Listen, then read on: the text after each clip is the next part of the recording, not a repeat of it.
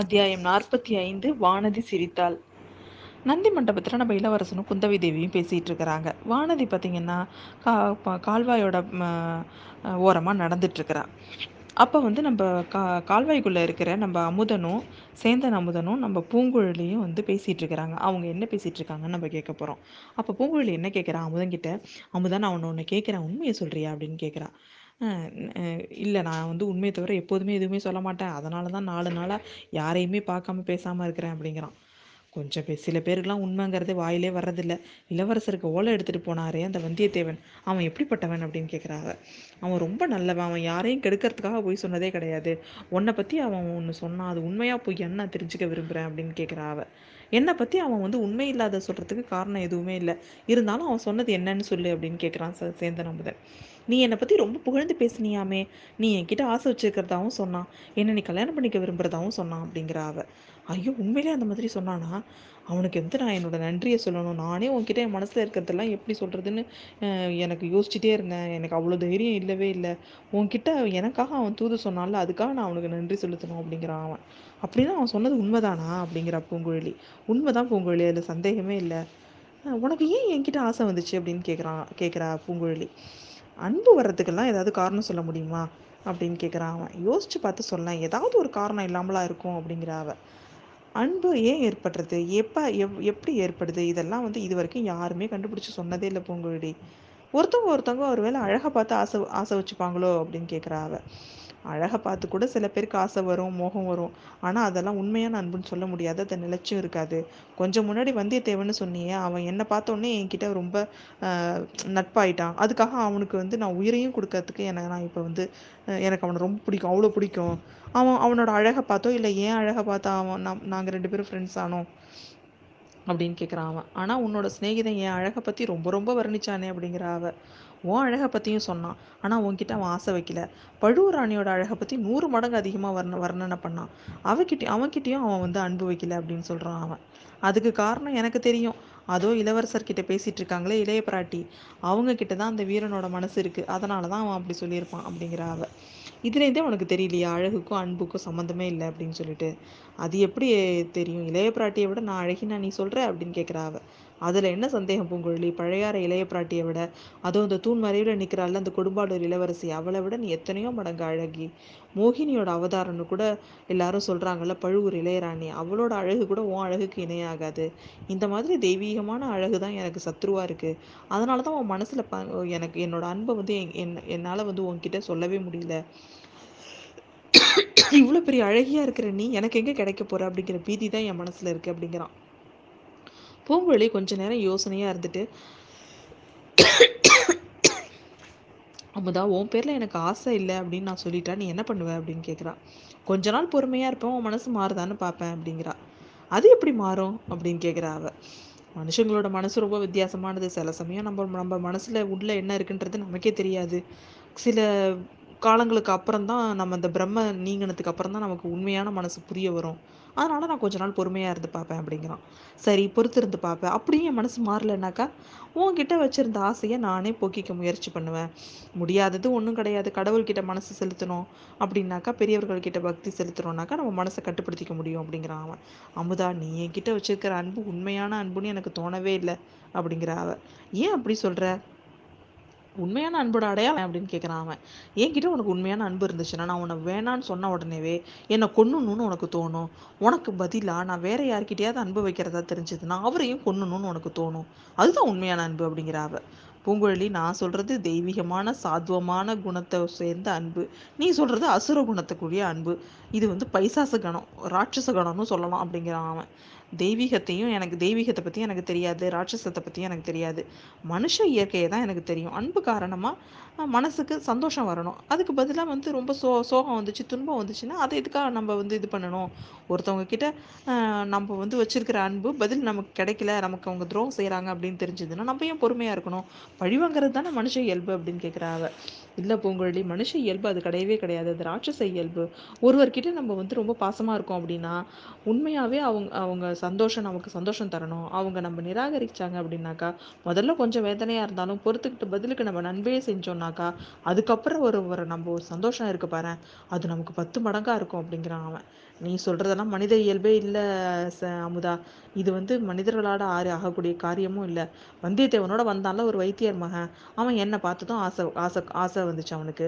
அது நிறைவேறாதுன்னு அவனுக்கு தெரிஞ்ச உடனேவே அவனோட ஆசைக்கு குறுக்க நிற்கிறதா நினச்ச வந்தியத்தேவனை அவன் பழுவூர் ஆட்கள்கிட்ட மாட்டி விட்டுட்டான் அப்படிங்கிற அவ அப்படின்னா அவன் மனுஷன் கிடையாது. அவன் அசுர குலத்தை சேர்ந்தவன் அப்படிங்கிறான் அவன். அதோ கொடும்பாளூர் இளவரசி நிற்கிறாள் அவள் வந்து பொன்னியின் செல்வனுக்கு தன்னோட மனசை வந்து பறி கொடுத்துருக்கா. பொன்னியின் செல்வன் ஒருவேளை அவரை ஏத்து ஏத்துக்கலன்னு வச்சுக்கோங்க அவள் என்ன செய்வா தெரியுமா? நிச்சயமா பொன்னியின் செல்வத்துக்கு விஷத்தை வச்சு கொண்டு அப்படிங்கிற அப்படிங்கிறா அவளோட மனசை வந்து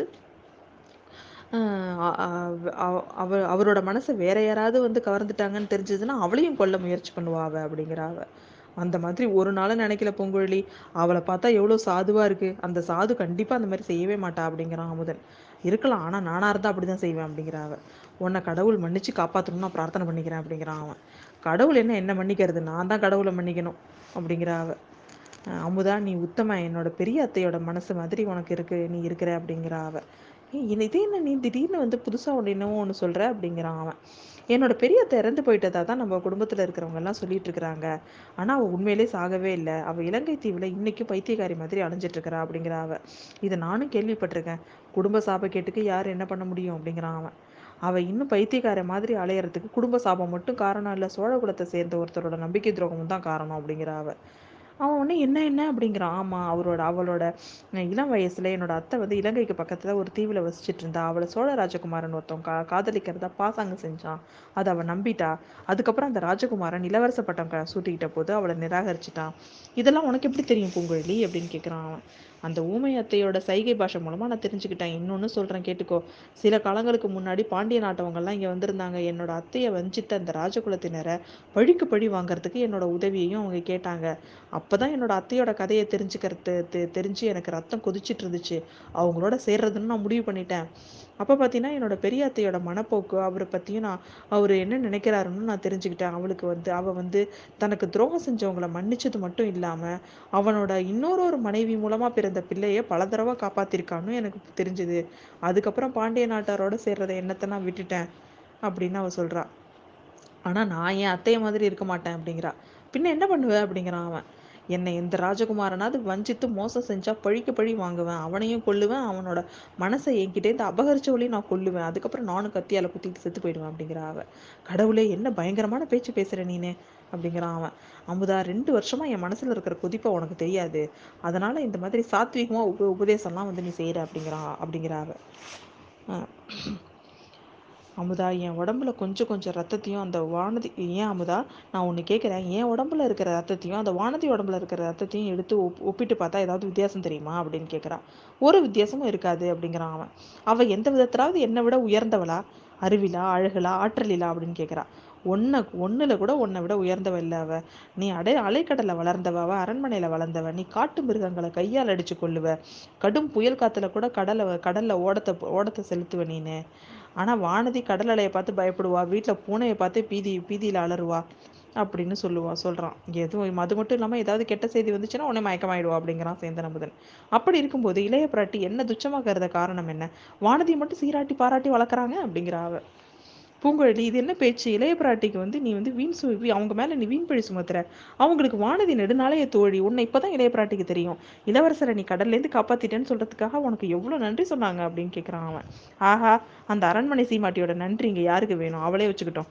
அமுதா இளவரசரை படகுல ஏற்றிட்டு திரும்ப புத்த விகாரத்துக்கு போகணுன்னாக்கா நீ மட்டும் படகு ஏற்றிட்டு போ. நான் வந்தால் ஒருவேளை வேணும்னே படகை கவிழ்த்தாலும் கவிழ்த்துருவேன் அப்படிங்கிற அவ. ஒரு நாளும் நீ அப்படி செய்ய மாட்ட பொங்கடி இளவரசர் என்ன குத்தம் செஞ்சாரு? அவர் ஏரியில் படகு நீ ஏன் கவிழ்க்க போற? அப்படிங்கிறான் அவன். அமுதா எனக்கு பைத்தியம் பிடிச்சிருக்கு. எனக்கு சித்தம் சுவாதீனத்தில் இல்லை. என்னோட அத்தைக்கு இவரோட அப்பா செஞ்ச துரோகத்தை நினச்சி படகு கவிழ்த்தாலும் கவிழ்த்துருவேன். நீயே படகு விட்டுட்டு போ அப்படிங்கிற அவ. அப்படியே ஆகட்டும். நானே இளவரசரை கொண்டு போய் விட்டுடுறேன் நீ என்ன பண்ண போற? அப்படின்னு கேட்குறான் நான் வானதியை பின்தொடர்ந்து போய் அவள் தலையில் ஒரு கல்லை தூக்கி போடுவேன் அப்படிங்கிற அவ. இந்த மாதிரி சொல்லிக்கிட்டே பூங்குழி குடிஞ்சு கால்வாயிட்ட கரையில் இருக்கிற ஒரு கூழாங்கல்ல எடுக்கிறா. அந்த சமயம் காடு கால்வாய்க்கோட கரையில் இருந்த ஒரு தென்னந்தோப்புக்குள்ள ஒரு பெரிய காளமாடு ஒன்று வெளில வந்துச்சு. அதை பார்த்து பூங்குழலி தன்னோட கோபத்தை அந்த காளை மேலே காட்ட நினச்சி கூழாங்கல்ல அது மேலே விட்டு அந்த கூழாங்கல் போய் நல்லா அந்த காளையோட மண்டை மேலே போய் உழுவுது.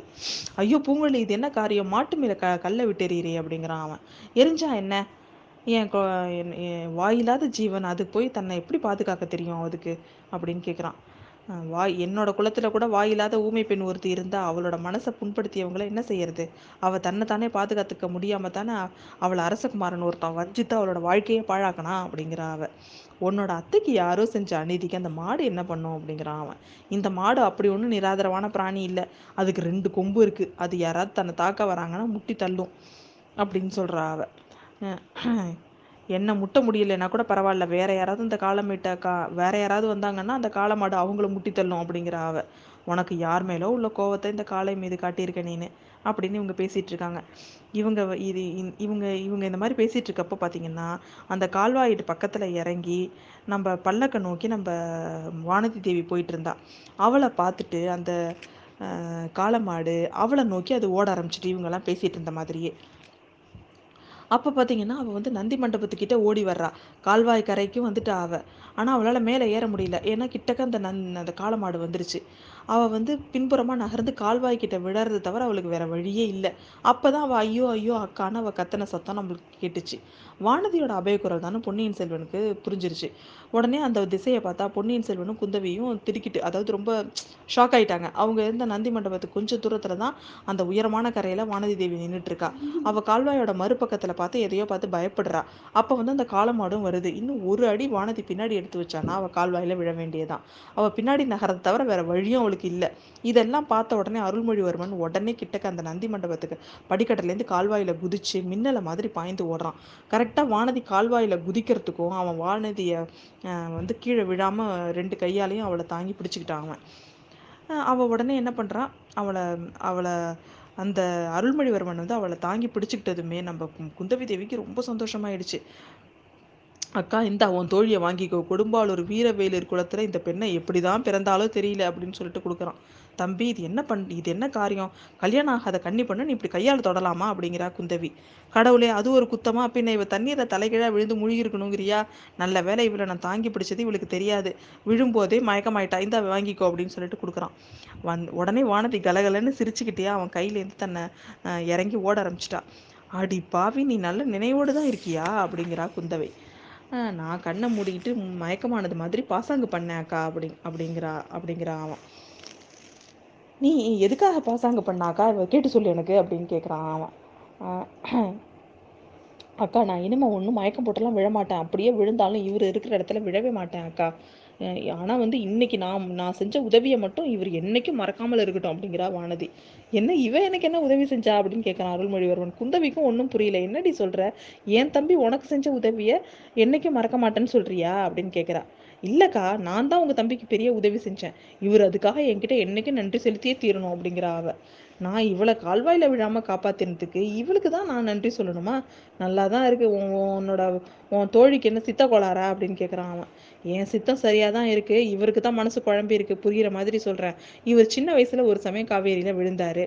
இவளை வந்து ஒரு பெண்ணு வந்து தூக்கி காப்பாத்தினாங்க அப்படின்னு நீங்கள் சொன்னீங்க. அதுக்கப்புறம் இவர் கடலில் விழுந்து தத்தளிச்சாரு. அங்கேயும் ஒரு ஓடக்கார பெண் வந்து இவளை காப்பாத்தினாங்க. இந்த மாதிரி பெண்களாலேயே காப்பாற்றப்படுறதே இவளுக்கு வழக்கம் இவருக்கு வந்து வழக்கமாக போயிடுச்சு. அந்த அபகீர்த்தி மறையணுங்கிறதுக்காக தான் நான் இன்னைக்கு ஒரு இவருக்கு உதவி பண்ணேன் கால்வாயில் விட போன ஒரு பெண்ணை இவர் தடுத்து காப்பாத்தினார் அப்படிங்கிற புகழை அழிச்சேன்ல அதுக்காக இவர் என்கிட்ட நன்றியோ நன்றியோட இருக்கணும் அப்படிங்கிற அவ. இந்த மாதிரி அவ சொல்லிட்டு பய பயங்கரமா சிரிக்க ஆரம்பிச்சிட்டா. அதை கேட்டதுமே குந்தவியும் பொன்னியின் செல்வனுக்கும் குபீர்னு சிரிப்பு வந்துருச்சு. அவங்களும் பயங்கரமாக சிரிக்கிறாங்க. அவங்க மூணு பேரும் சிரித்த சிரிப்போட ஒளி நந்தி மண்டபத்தை தட தாண்டி நம்ம சேந்தன் அமுதனும் பூங்கொழியும் உட்காந்துருக்கிற ஓடம் வரைக்கும் கேட்டுச்சு. அந்த ஓடத்துல அந்த ரெண்டு பேரும் அவங்க சிரிப்பை கேட்டுட்டு கேட்குறான் பூங்குழலி அமுதா அந்த மூணு பைத்தியமும் சிரிக்கிறத கேட்டியா? அப்படின்னு பூங்குழலியும் சிரிக்கிறா. பூங்குழலி சிரிக்கிறத கேட்டவுடனே அமுதனும் சிரிக்கிறான் தென்னந்தோப்புல உள்ள பட்சி எல்லாம் சிரிக்குது. அந்த கால்வாய் கரை மீது கம்பீரமா நின்ன காலை கூட சிரிச்சிட்டு போகுது.